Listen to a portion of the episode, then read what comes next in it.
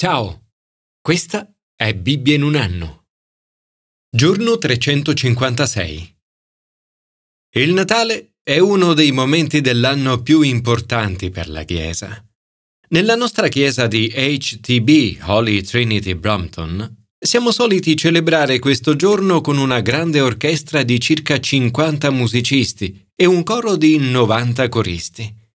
Tutti membri della congregazione che offrono il loro tempo e i loro carismi. Io non sono affatto un musicista, anzi, in termini di toni musicali sono piuttosto sordo. Tuttavia rimango sempre sbalordito dalla bellezza della musica e dei canti meravigliosi. È per me un'anticipazione di paradiso. L'Apostolo Giovanni scrive E udì una voce che veniva dal cielo, come un fragore di grandi acque e come un rimbombo di forte tuono. La voce che udì era come quella di suonatori di cetra che si accompagnano nel canto con le loro cetre. Essi cantano come un canto nuovo davanti al trono. L'orchestra e il coro celesti cantano un canto nuovo davanti ad un pubblico celeste.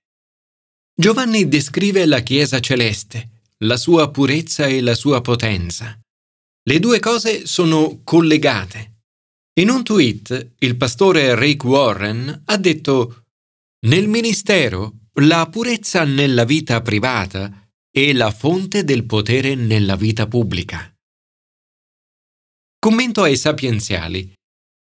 La purezza e coloro che non hanno potere. I leader non possono permettersi di rendersi ridicoli. Re Lemuel aveva ricevuto dalla madre ottimi insegnamenti.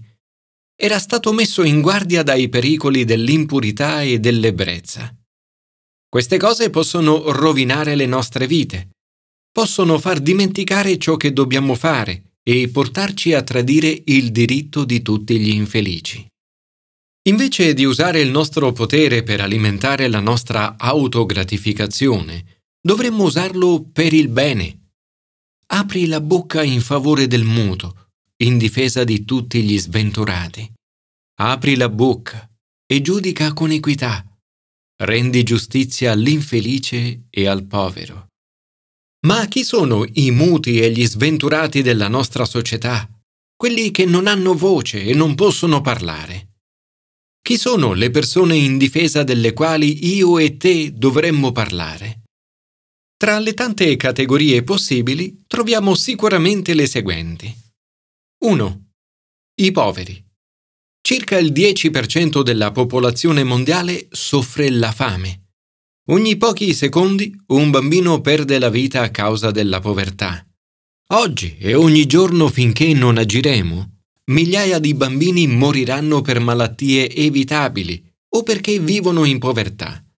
Ogni anno milioni di bambini sotto i 5 anni muoiono e metà di questi per condizioni che potrebbero essere prevenute o risolte attraverso interventi semplici ed economici. Sono gli infelici e i poveri. 2. Gli schiavi.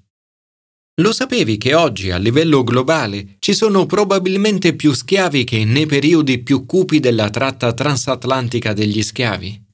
Il traffico di esseri umani rende schiave milioni di persone in tutto il mondo, molte delle quali giovanissime, sotto i 18 anni. La schiavitù è una terribile ingiustizia. L'autore di Proverbi ci esorta a fare qualcosa. Apri la bocca rendi giustizia. 3. I non nati. Chi è nel grembo materno non ha voce. La giornalista Nigella Lawson, che si definisce a favore dell'aborto, ha scritto Sospetto che l'aborto stia diventando sempre più un'alternativa senza valore e un post fatto alla contraccezione. Eppure oggi in pochi hanno il coraggio di parlare per i non nati, i quali non hanno voce. L'autore di Proverbi ci dice apri la bocca in favore del muto. 4. I carcerati. Molte persone nel mondo sono in carcere ingiustamente e anche quelle che lo sono giustamente sono spesso trattate in modo disumano. E la stragrande maggioranza di esse non ha voce.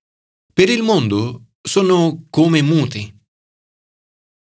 Signore, aiutami a parlare per chi non ha voce, a giudicare con equità e a difendere i diritti dei poveri e dei bisognosi. Commento al Nuovo Testamento.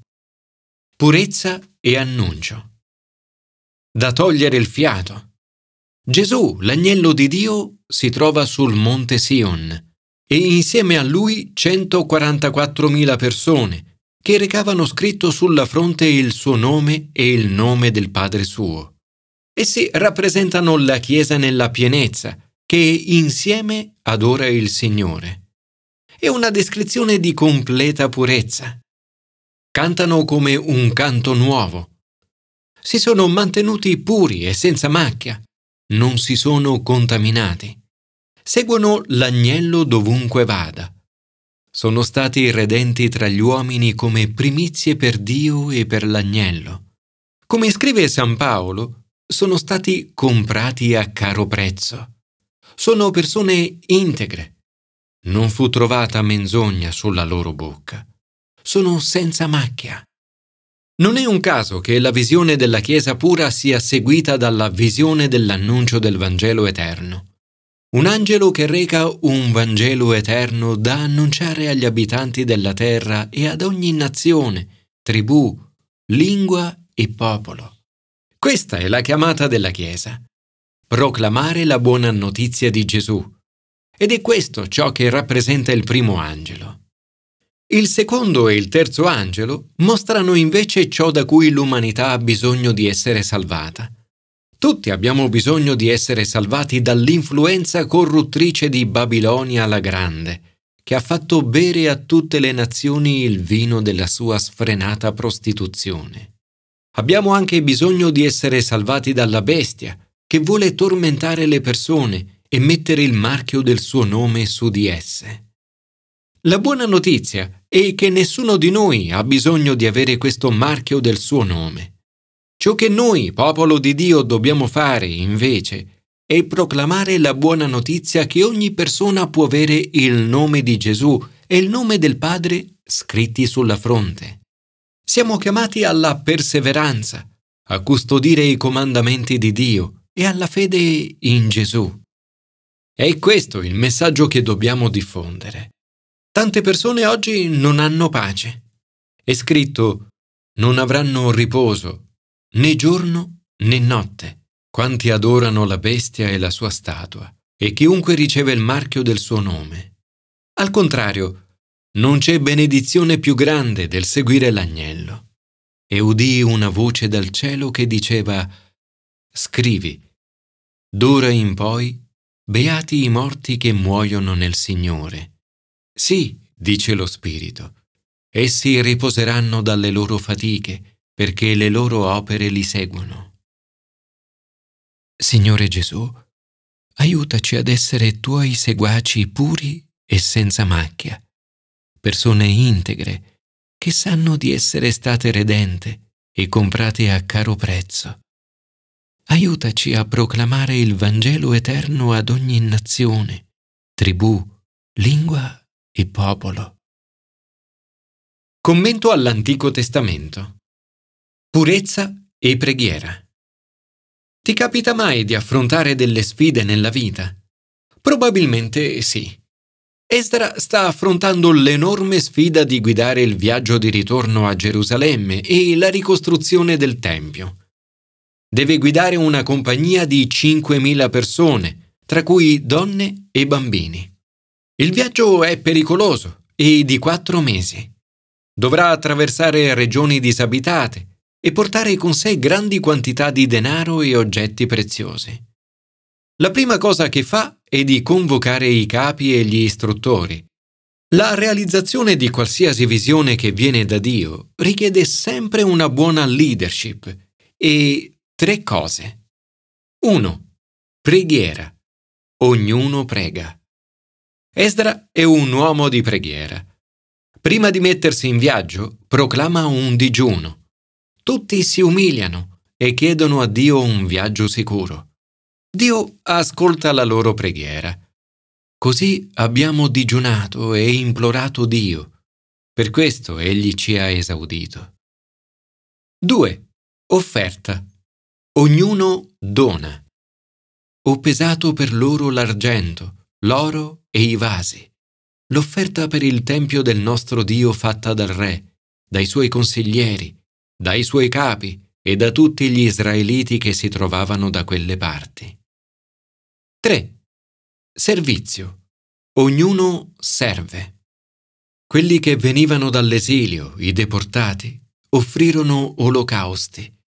Quindi consegnarono i decreti del re ai satrapi del re e ai governatori dell'oltrefiume, i quali iniziarono a proteggere il popolo e il tempio di Dio. Dio benedice il suo popolo nella ricostruzione della sua casa. Ma nonostante la fedeltà di Dio nei loro confronti, il popolo non rimane a lui fedele. Non si mantiene puro. Non si tratta tanto del fatto che si sposano con persone straniere, quanto del fatto che si contaminano con gli abomini delle nazioni circostanti. I capi e i funzionari aprono il proprio cuore all'infedeltà. Al contrario, Esdra ci offre un grande esempio di come il peccato non debba essere preso alla leggera e assolutamente sconvolto. All'udire questa parola, stracciai il mio vestito e il mio mantello, mi sedetti costernato. Cade in ginocchio e con le mani aperte verso il Signore recita una bellissima preghiera. Una preghiera che possiamo fare nostra anche oggi per la nostra Chiesa. Mio Dio, sono confuso. Ho vergogna di alzare la faccia verso di te, mio Dio poiché le nostre iniquità si sono moltiplicate fin sopra la nostra testa. La nostra colpa è grande fino al cielo. Siamo stati molto colpevoli. E per le nostre colpe noi, i nostri re, i nostri sacerdoti, siamo stati messi in potere di re stranieri, in preda al disonore. Ma come per il popolo al tempo di Esdra, il nostro Dio non ci ha abbandonati non ha abbandonato la Chiesa. Signore, ti prego di aiutarci ad essere puri, purificati dal sangue di Gesù, a parlare per chi non ha voce, a proclamare il Vangelo eterno alle nazioni e a ricostruire la Chiesa nelle nostre città e nazioni.